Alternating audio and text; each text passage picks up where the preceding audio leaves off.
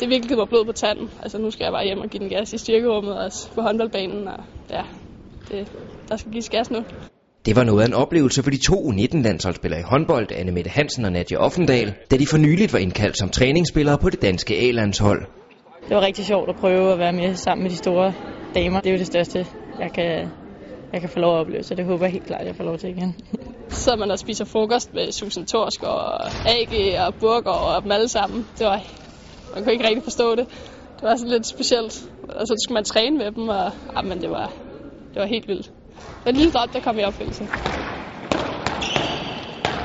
Selvom det kun var et par dage, at stortalenterne var sammen med de rutinerede damer, var der masser at tage med hjem til den daglige træning.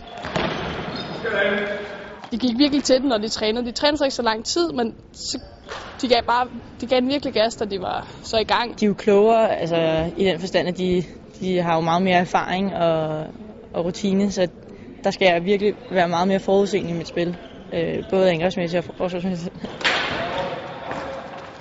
Derudover var det overraskende, hvor meget fysik det kræver at være med på højeste niveau. De er rimelig meget stærkere end os, men det var også fedt at blive overmatchet helt vildt. For de to unge spillere drømmer stort om A-landsholdet, og den drøm er ikke blevet mindre efter mødet med de store stjerner.